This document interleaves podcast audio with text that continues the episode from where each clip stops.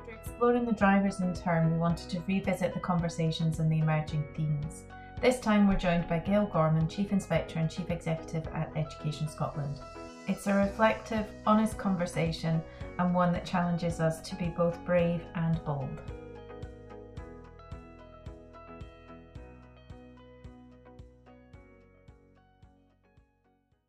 Kathleen and Gayle, it's lovely to see you both this evening. Gayle, how's your day been?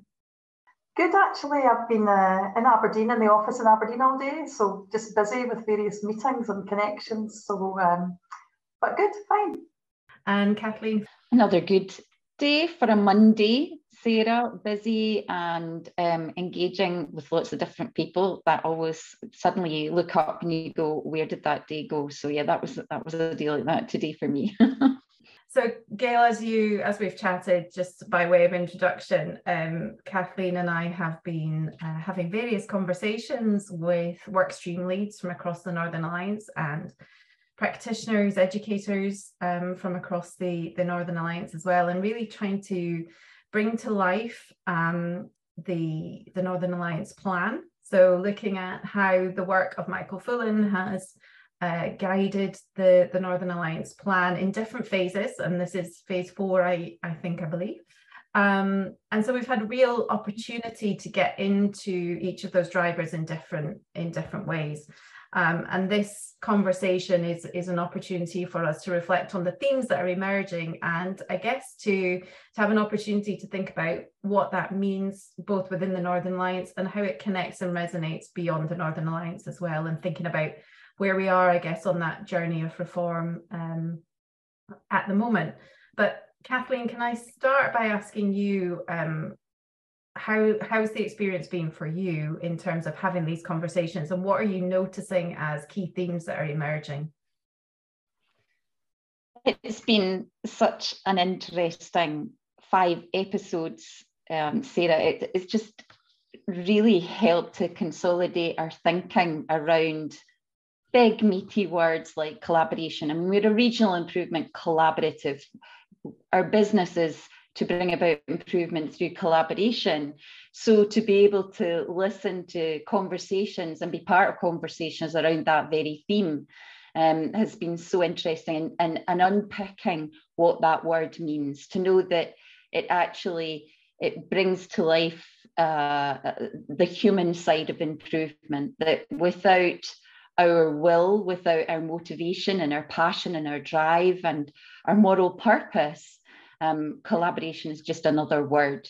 So very much that came across. It was, you know, even starting with a conversation with Pauline, and we talked about our professional values, elements that really resonated there around the purpose of collaboration to improve outcomes for our learners.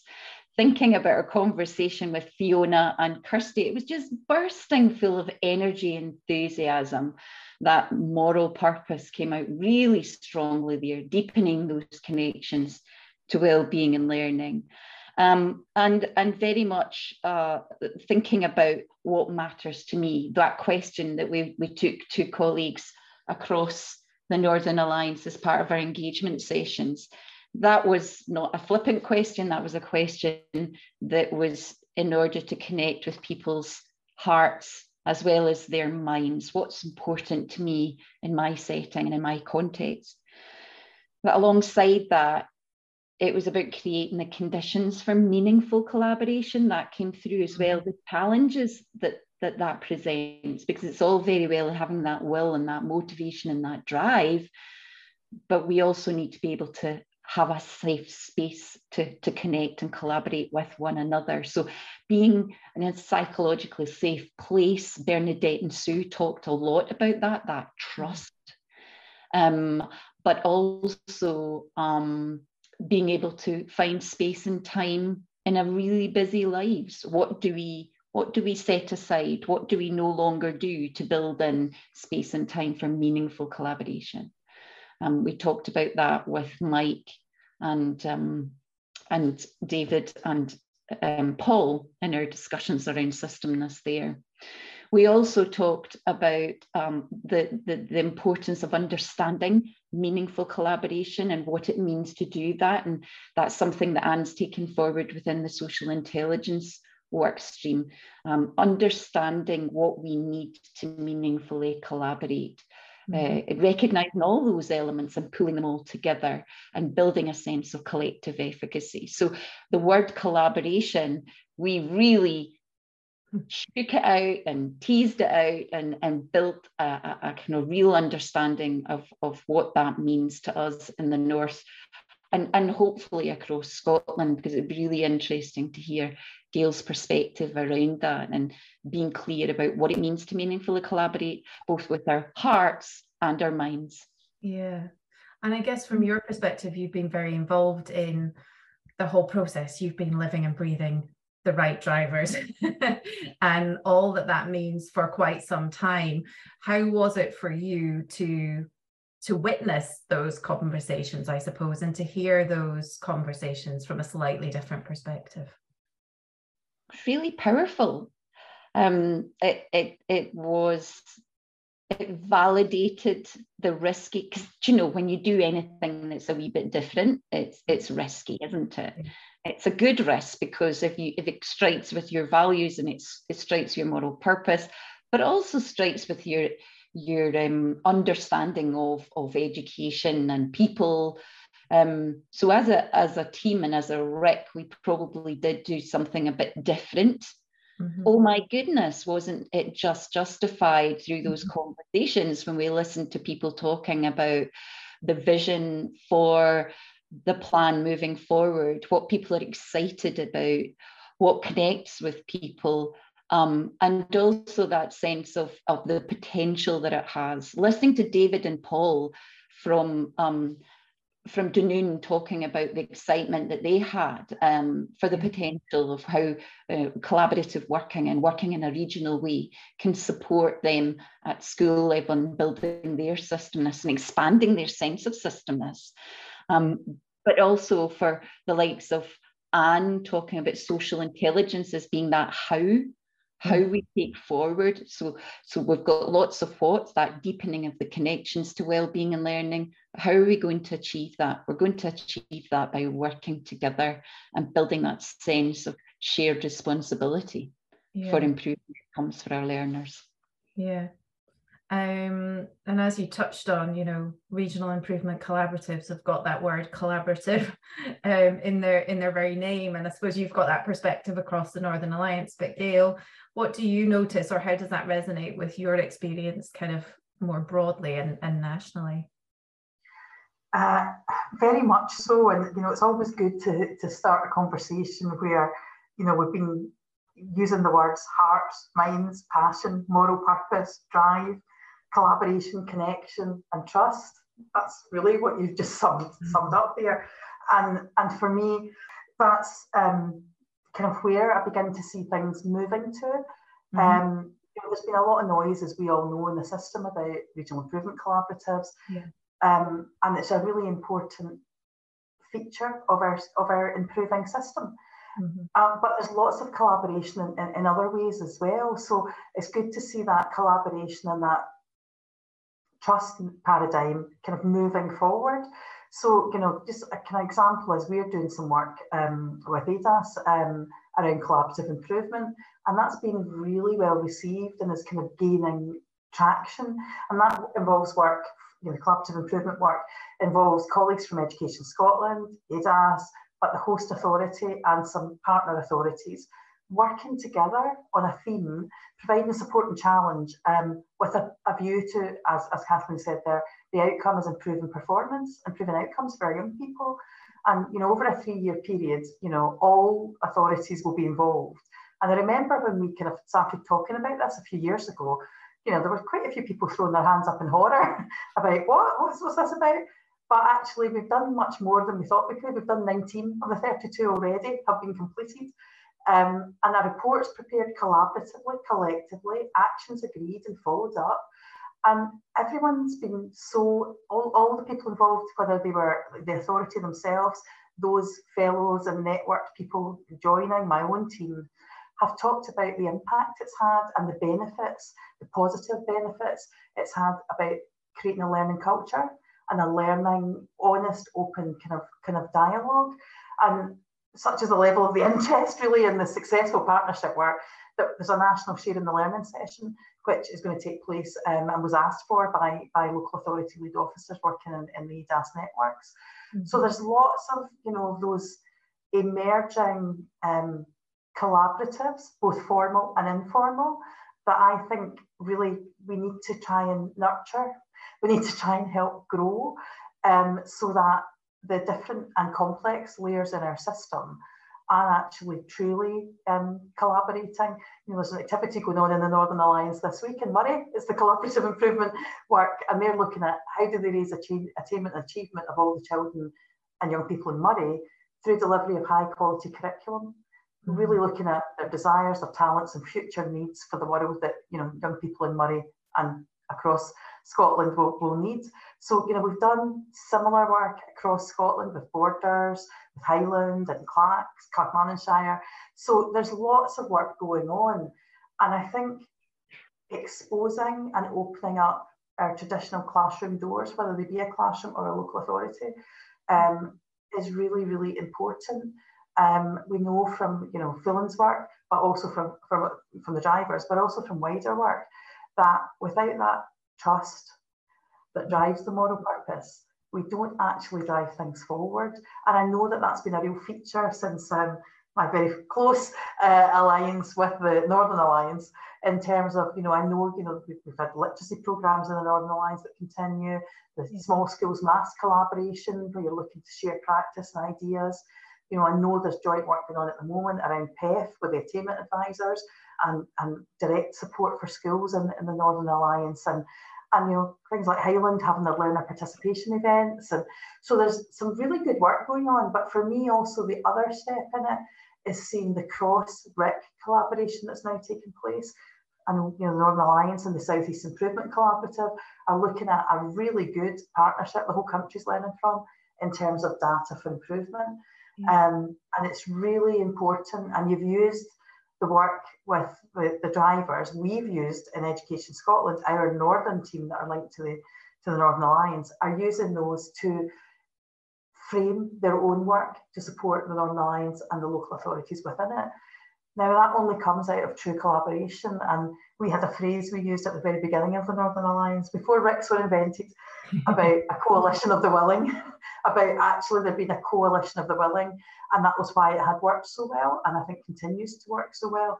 And if we could capture that and make sure it continues to grow and we nurture it across Scotland, I think then, you know, we will truly see collaborative and collective practice. Mm. You mentioned trust a few times there, and I guess that trust is key. I often describe trust as the glue that holds things together, because that's what connects us. It's like the connective tissue, isn't it?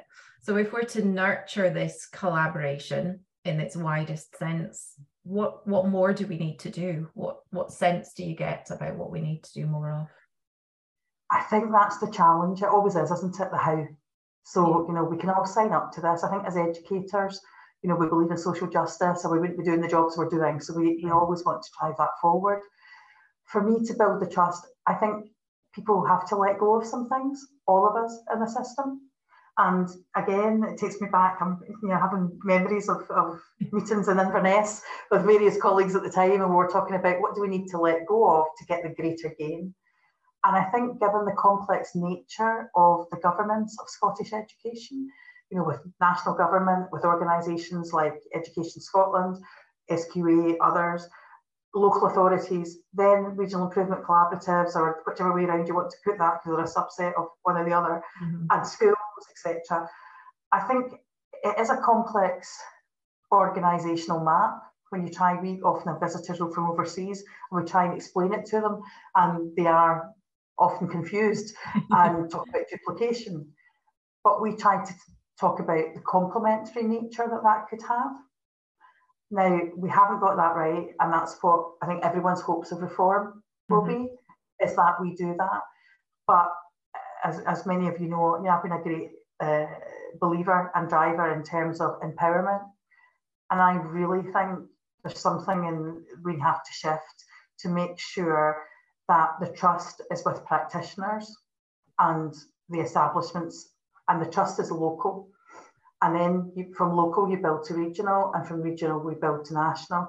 I think too often in Scotland, we've got stuck in a false dichotomy around that, top down, bottom up. I hate those phrases, but people use them. So for me, it's about how do you create that power shift? Everyone would sign up to it. I think all the layers, different people, but the delivery of it is something different. So for me, that's how you create trust, is we have to listen to the voice, not only of the practitioner, but to the children, young people and learners, and see if we can turn the circle in a different direction, because I don't think it's there at the moment, and there are too many. Scotland's a small country and there's a lot of players, and sometimes there are too many tensions between them. And it's going to be, what can I give away to allow someone else to step into that space? What do you need to stop doing because someone else does it better? Yeah. And it's those kind of conversations that I think we're all hopeful in the National Discussion. We're all hopeful. Things like the National Discussion, obviously all the different forums and reviews that are going on, that will be the outcome. But I think we've got to fight hard for it. Mm-hmm. And I think we've got to trust, because I think it's too easy to... shape something that promises that but doesn't deliver. I think we're all long enough in the tooth to have seen that too many times before. Yeah. Kathleen, how does that resonate? How does that feel for you? Yeah, I'm thinking of a statement that Bernadette made in our discussion around quality investment. She talked about seeking out the right people and the right voices are heard. And it's that active action that we take to make sure that we've got that diversity of voice across our system, and that it's not just the same voices that are heard, because things won't change. And it's because there is that distrust for some people, particularly some of our young people, our learners, who may not feel that their voices should be heard, or that they have a place at the table. But we can't improve things unless all our voices are heard. And it's the same for our educators as well. It doesn't matter where we are in the system, we have a contribution to make. And that's part of the work of the right drivers, is that not only are we invited to have a voice, but that we should feel a sense of responsibility to make things better, that we all should be part of that ambition and drive to make things better. So what's in it for me moves to what's in it for us, and that we've got that collective responsibility, very much part of that systemness work stream that David and Paul and Mike were talking about. So yes, absolutely, and also with trust, how we build that, and we go back to the beginning of the conversation about those relationships that are so important, that we have to pay attention to those relationships, that they don't just happen.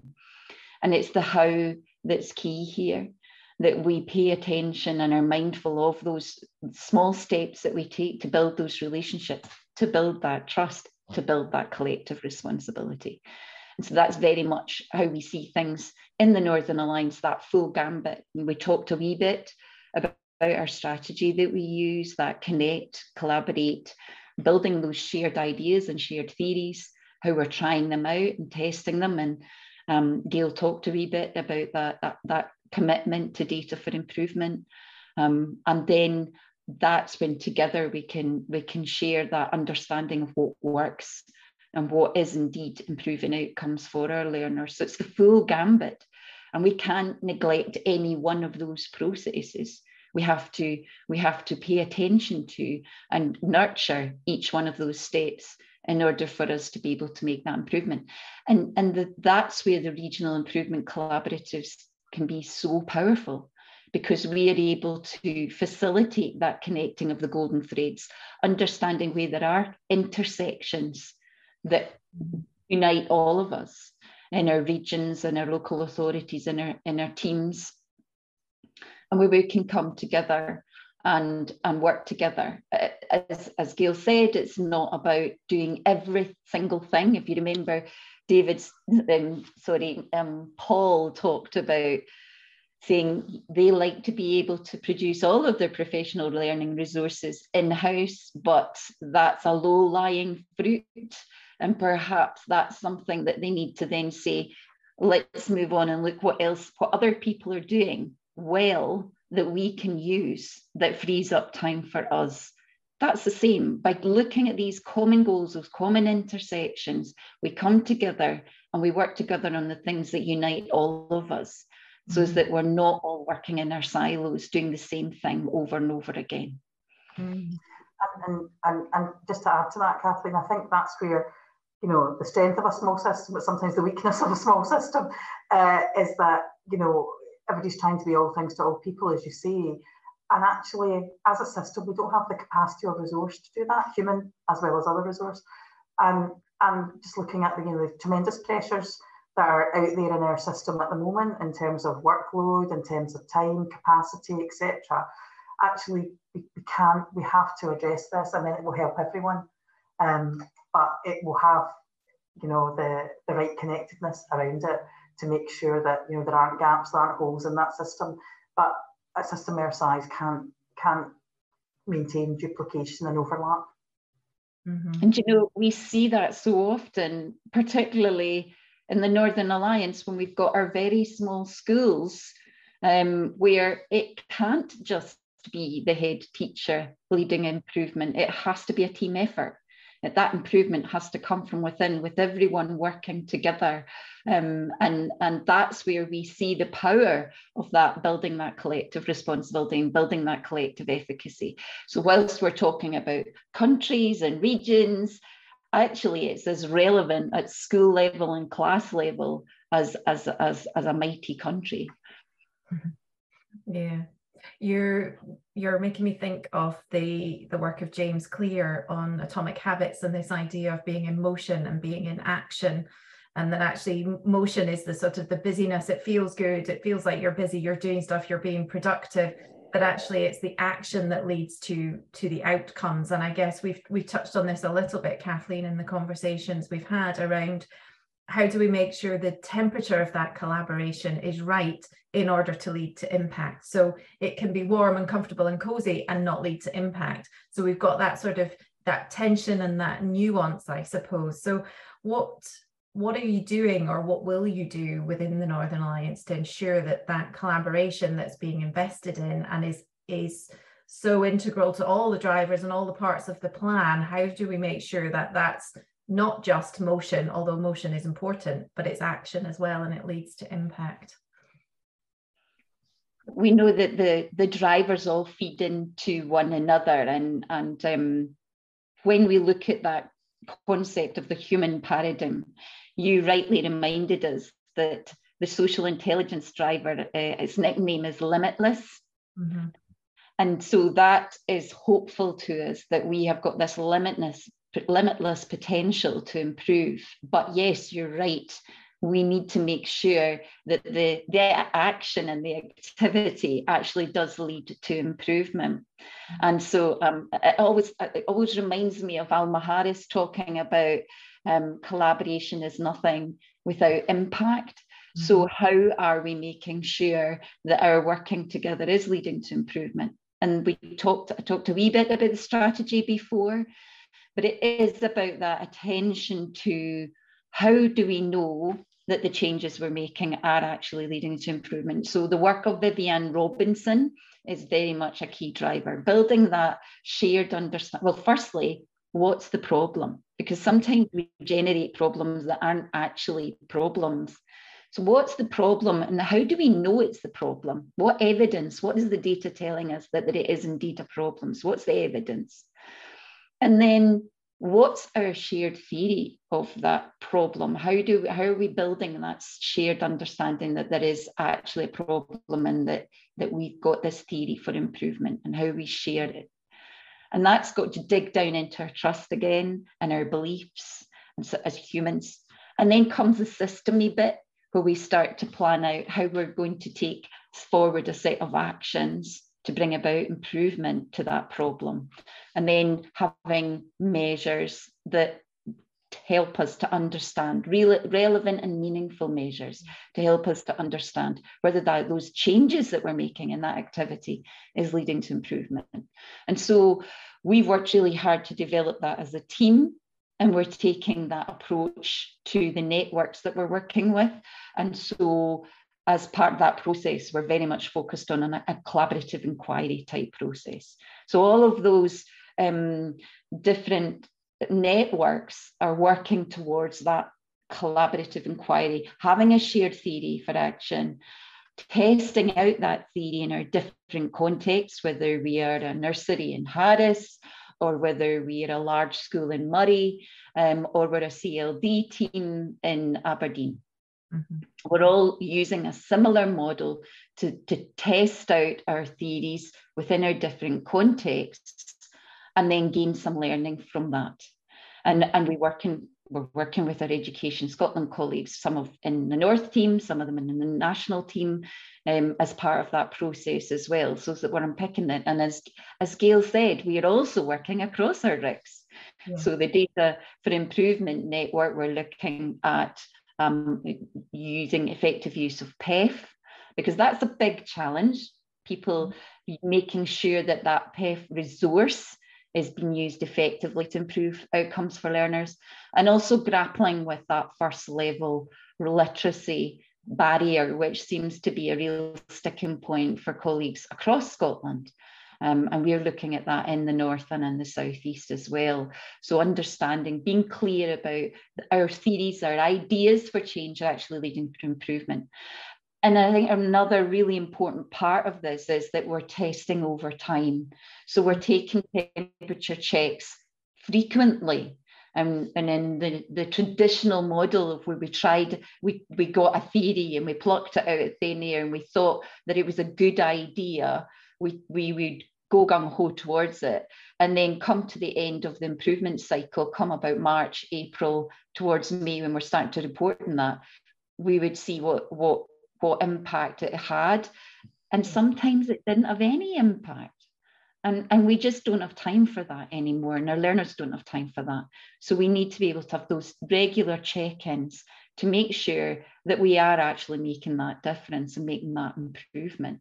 So it's that human side of things where we're building that will and that excitement and that moral purpose, and connecting with our hearts, but also our heads when we're using those systems and processes to make sure that the investments that we make in our time and our resources and our money actually do make a difference.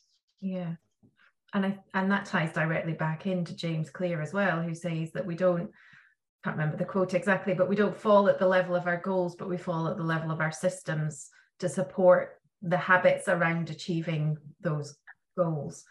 And Gayle, you said earlier, in terms of the collaborative improvement, you've done more than you thought you would, or you thought that you could. You've kind of got further than you thought.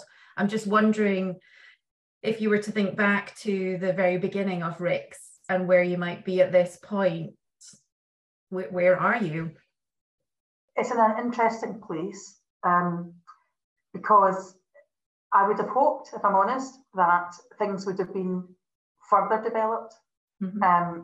Nationally, in a more consistent manner, yeah. But I should have known, because we all know this, you know, that local circumstances, local context outstrips everything else. You know, it's that old adage about culture and locality. But also, I think some of it was to do with how ideas are born, if I put it that way. So, you know, I think I mentioned earlier about the Northern Alliance at the beginning, along with a couple others, being the coalition of the willing. I think when something appears, even if it's not intended in that way, to be imposed, then there's a kind of resistance that happens, and you have to do that, you know, all that team building, forming and storming, all the trust paradigm. Yeah, it takes a while to build that. And so RICs have developed at different stages with spurts and starts and stops, and that's fine, that's okay. So it's about the journey. It's about what Kathleen described earlier on in terms of the process, about you know, focusing in on, you know, what do we, is this the right problem? Is it, what is our theory? So what's our theory of change, and how do you take that forward? And you know, we always use a quote about, you know, if we don't take people with us, but our profession or our learners with us, actually, you know, you're it's not going anywhere. So I think RICs have come a long, long way. I think some of the uncertainties that have been around funding for RICs, as you well know, has made sometimes the continuity and the development difficult. We're hoping, we're coming to a phase where, more certainty around that, more clarity around that, hopefully some longer term funding announcements from government would really help with that, because, sometimes just the leadership of different systems, of different elements, different programmes and different RICs has been almost like a revolving door because of that uncertainty around funding and just the model. But for me, the biggest change that I think is making this more embedded and really will help us move forward is the sort of work that the Northern Alliance and a couple of the other RICs are really leading in terms of the ownership of the work being from the profession, from the schools, from the establishments, from the CLD, from wherever it comes from, that actually you've gone out and asked, what are your challenges, what are your issues, what do you need to help? And then those practitioners have constructed ideas, theories, tests of change, collaborative inquiry to address that, and then shared the learning.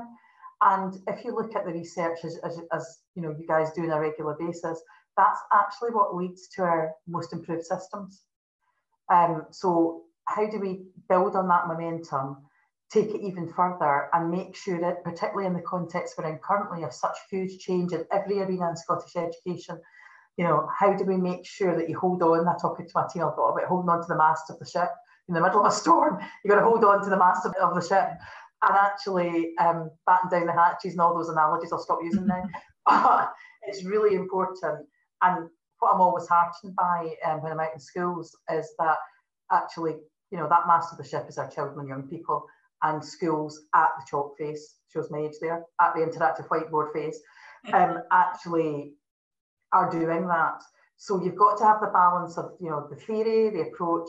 But for me, the other bit that you began to touch on there was, I think for the first time as well, we now, have something to be able to nationally look at the impact. And I think it's double-sided, because we all believe in the values of Scottish education. We believe in the professionalism and the trust, and I passionately believe in that. But when I came back to Scotland, having been in England, down in the dark side, having been down there, I remember being quite shocked about the lack of comparative data for improvement, not for judgment, not for blame, for improvement.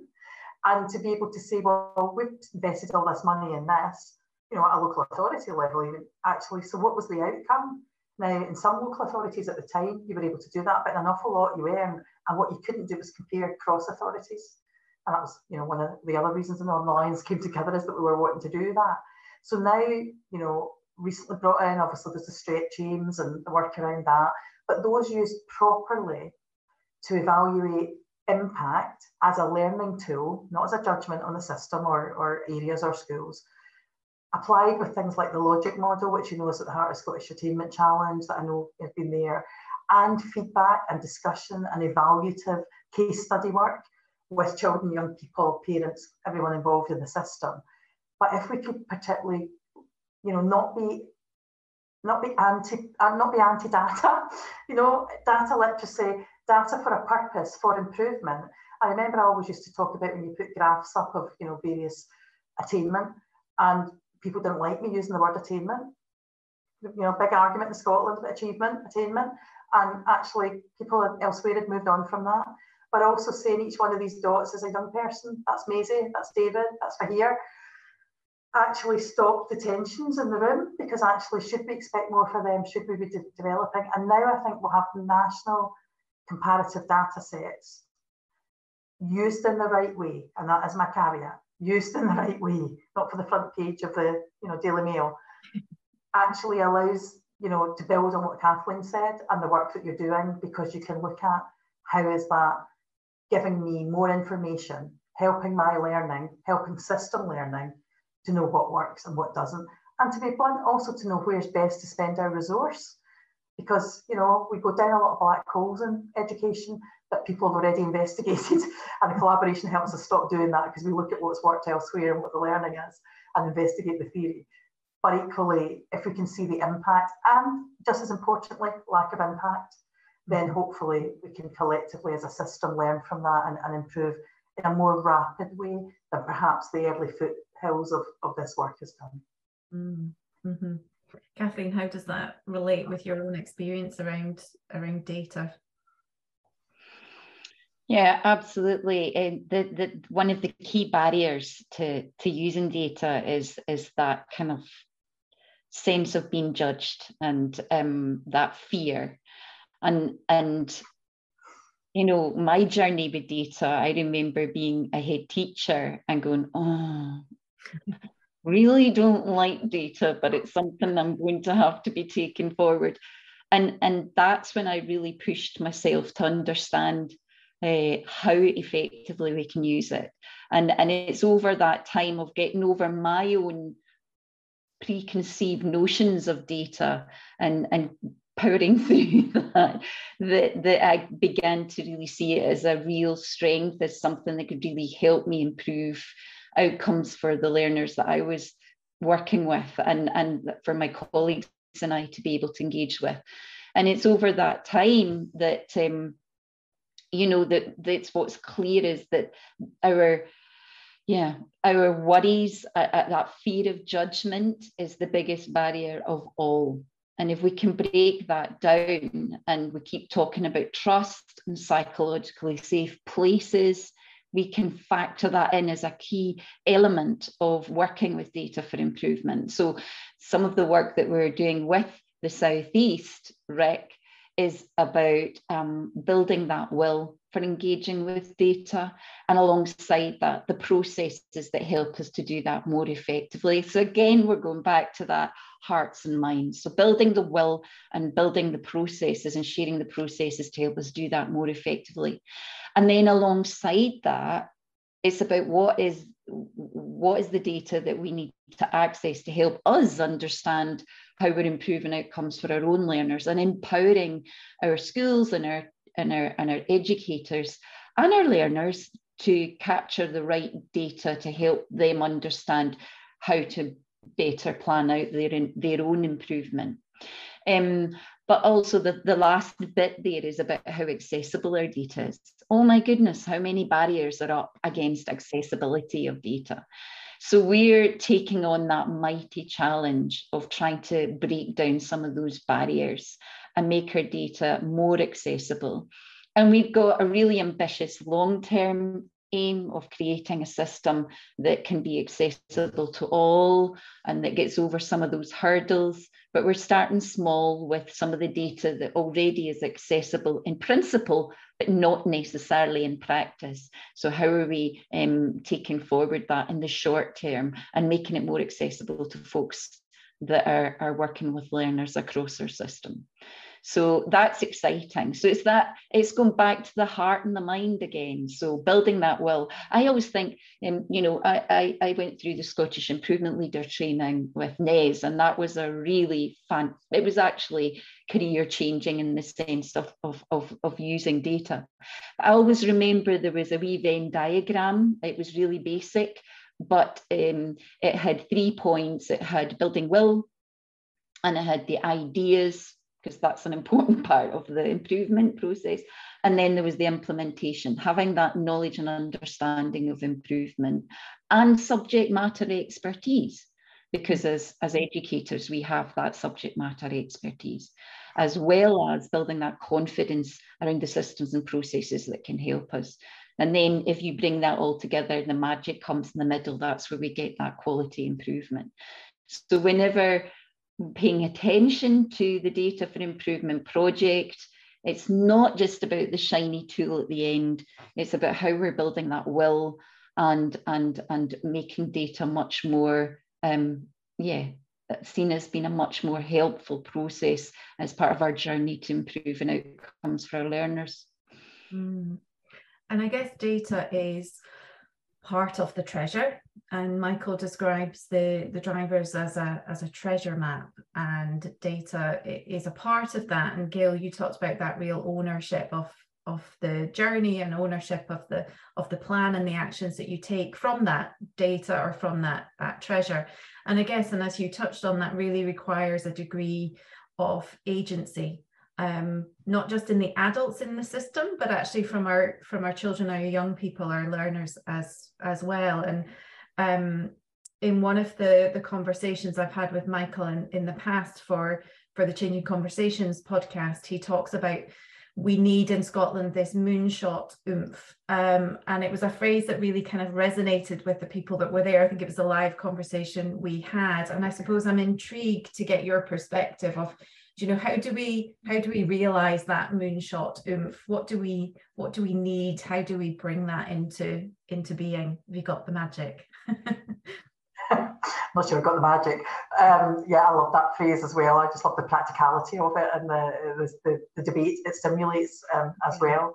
I don't think there's ever been a better time than now to take the opportunity through reform to transform our education system that leads to that outcome. Yeah. It's a real opportunity for Scotland to be absolutely ambitious and ensure that we've got the educational landscape right, clear roles and responsibilities for everyone at every layer in the system, including our learners, and the whole way through. So, putting education reform to one side, we've got the opportunity to learn from so many recent reports. I know many of us may say too many, but different reports and reviews that have been undertaken, the OECD, the Stobart Review, Muir, National Discussion, Women in Enterprise Review, Skills Delivery Review, the Hayward Report that will be coming out, and many more. And I think my aspiration and wish for that is that you have to look at those in the round, because our children and young people, our learners, pass through all of them and are touched in some way by all of them. And actually, what I get a bit worried about is when things like that either get compartmentalised into the individual reports and reviews, or even worse, into individual recommendations and elements of them. And actually, we know whole systemness is about the connectedness, it's about the join up. And so I think there's an opportunity, if we, we believe in evidence-based practice, here's a huge wealth of evidence, international-based evidence, looking with a lens on our system, a successful system that's trying to improve. And that's relatively unique as well, to have so many reviews and approaches in a system that wants to go from good to great. So I think, that moonshot oomph is about bringing that together in its totality, being able to have the brave conversations, because if we started with a blank page, I'm not sure we design any of the bits of the system we've got now, but we've got to be realistic. We don't have a blank page. Children have got to learn every day. We want our kids, especially at the moment, to have as rich an experience as they can. But if we could bring all those pieces of work together and actually as a system respond to them collectively, and that means sometimes putting aside political pressure for how you're going to respond to that, where's the response to this, how are you going to do an action plan, is take the general themes, much like you've been doing through the work with the drivers, take the general themes, really focus in on those that will make the biggest difference using our theories and reflections about what makes a difference, and then come out with a collective vision, purpose and narrative for Scottish education. Then I think we've got a chance of the moonshot. My sleepless nights, 3 o'clock in the morning, wake up things we all have, is that actually it's easier to take bites of the apple rather than actually swallow the whole thing. And there's a risk in that. There's a risk in that it's the learner journey is already disjointed for many of our young people. That becomes more disjointed. It becomes more difficult. Now, we can't do all of the change at the same time, but we can create the vision, the journey and the direction, and then you can create the actions in a timeline and a sequence that the system and children and young people are not at risk from. But I think we've got to be brave and we've got to be bold as a country and collectively sign up to that. And that will get us where we'd all like to be, I hope. But that's a very big ask, and I'm not saying, I'm not sure that's going to be where we end up. But I hope, my aspiration is that it is. Yeah. And what might enable that braveness? What do we need to be that brave or to be that bold? I think we need freedom and flexibility. Now, that doesn't mean experimenting with other people's children, our most valuable asset in the world and our biggest responsibility. It means freedom and flexibility to explore what would look different, how would it look different, and for people, I suppose, going back to what I said earlier, for people to let go of their own elements of that and to be brave and bold and to say, actually, do we need to get out of the way to make this possible? And that takes a mature system. It takes a mature system with trust, with all the elements we've talked about, that puts children and young people at its heart, which I do believe Scottish education absolutely does. So if we could, you know, park people's current roles and responsibilities or views and actually really concentrate on that bigger shared outcome, we could, but people have, the whole system has to do that. And that includes at an agency level, at, you know, locally saying, okay, this isn't, I'm not participating in this. This is about what I do. How do I improve the outcomes for my learners? How do I improve this for my school, in my cluster, in you know, the ESG? How do I improve that in the local authority? What's my role in it? Equally as much as perhaps governments and saying, actually, let's step back from our role in this and how do we facilitate and empower and allow that to take place? So it's not an easy, it's, you know, it's not like you throw money at something, it will change, because we know even when there isn't any money, but even when there was money, that didn't change. So I think it's more about, it's the cultural bit. And if you lead through all of those reports and reviews, which you all will have done in various ways, that's the recurrent theme. Mm-hmm. And my worry is that we address structures and we address elements and tinker with bits of it, and actually the root and branch bit in the middle about culture and the ways of working is the bit that we don't address. Yeah. And we end up with just a different design tablecloth. Yeah, I suppose it comes back to almost where we started around connection and deepening those connections in order to think differently. And Michael's got lots of phrases that I can't pull out at the moment because I can't remember them, but that's that bit about connecting laterally, I think is coming to mind here, where we can pull all of that together. Kathleen, what's coming up for you as you're listening? There's something about that phrase that Michael uses. He says, go slow to go fast. And we need to be able to build the strong foundations. And that is about us focus and direction. So running alongside the right drivers is Fullan and Quinn's work around coherence and how we build that coherence. And an important part of that is focusing direction. And we're hoping that in this landscape that we find ourselves in across Scotland, there is that united kind of drive towards improving outcomes for our learners, being that focused direction, that moral purpose. But if we spend time, just as you said, Gayle, if we spend time to really pay attention to building that sense of collective efficacy, how are we doing that in our schools? How are we doing that in our local authorities? How are we doing that across our regions and across the country? My goodness, we talked about limitless.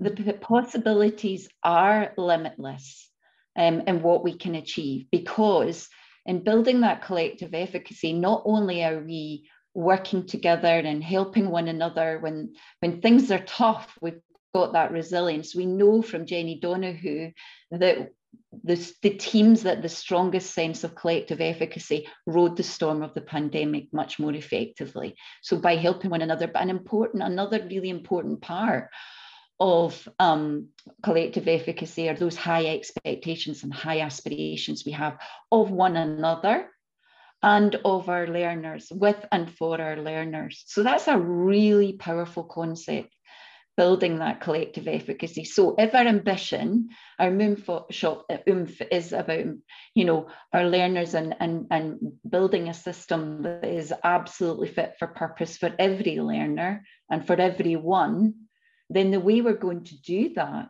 is through collective responsibility and building that collective efficacy on the way.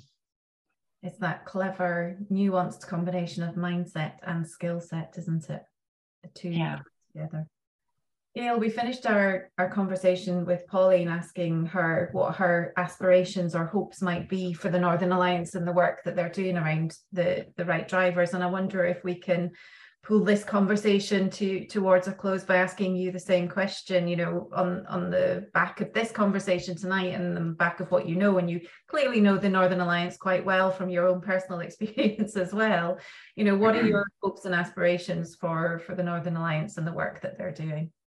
That it continues to go from strength to strength, when you've been at the nucleus of something and worked passionately with passionate educators over the years, you know, I always keep an eye out. I'm always following your news feeds and your Twitter feeds and everything. And I am delighted, and genuinely mean that, about the progress that's been made, about that shift to practitioner-led, about the innovation and the collaboration that's come, and the continued trust.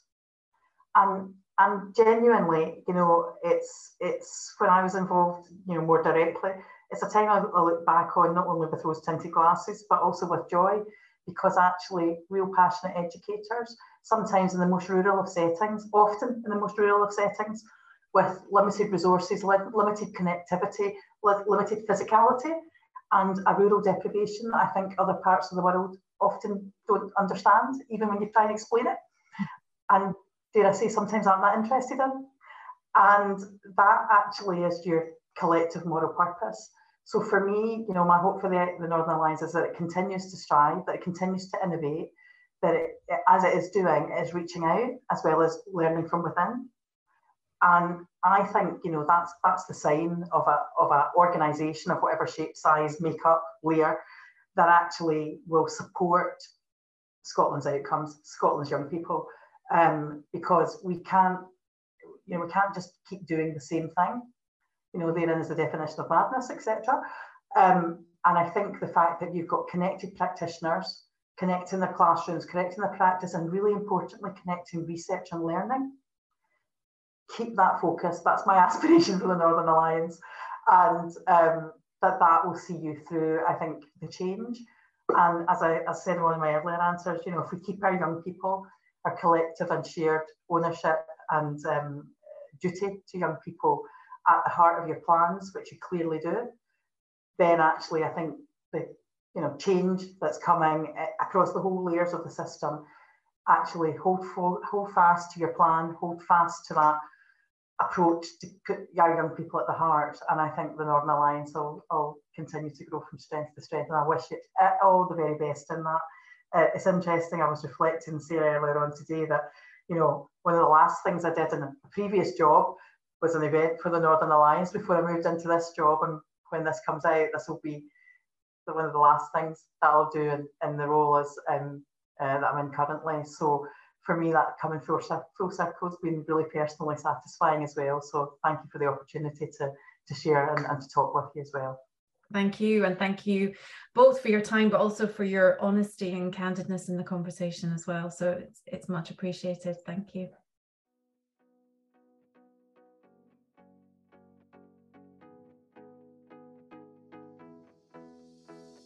At the end of episode 1, I encouraged you to think about your aspirations for the Northern Alliance and to think about how you can be a part of making that happen.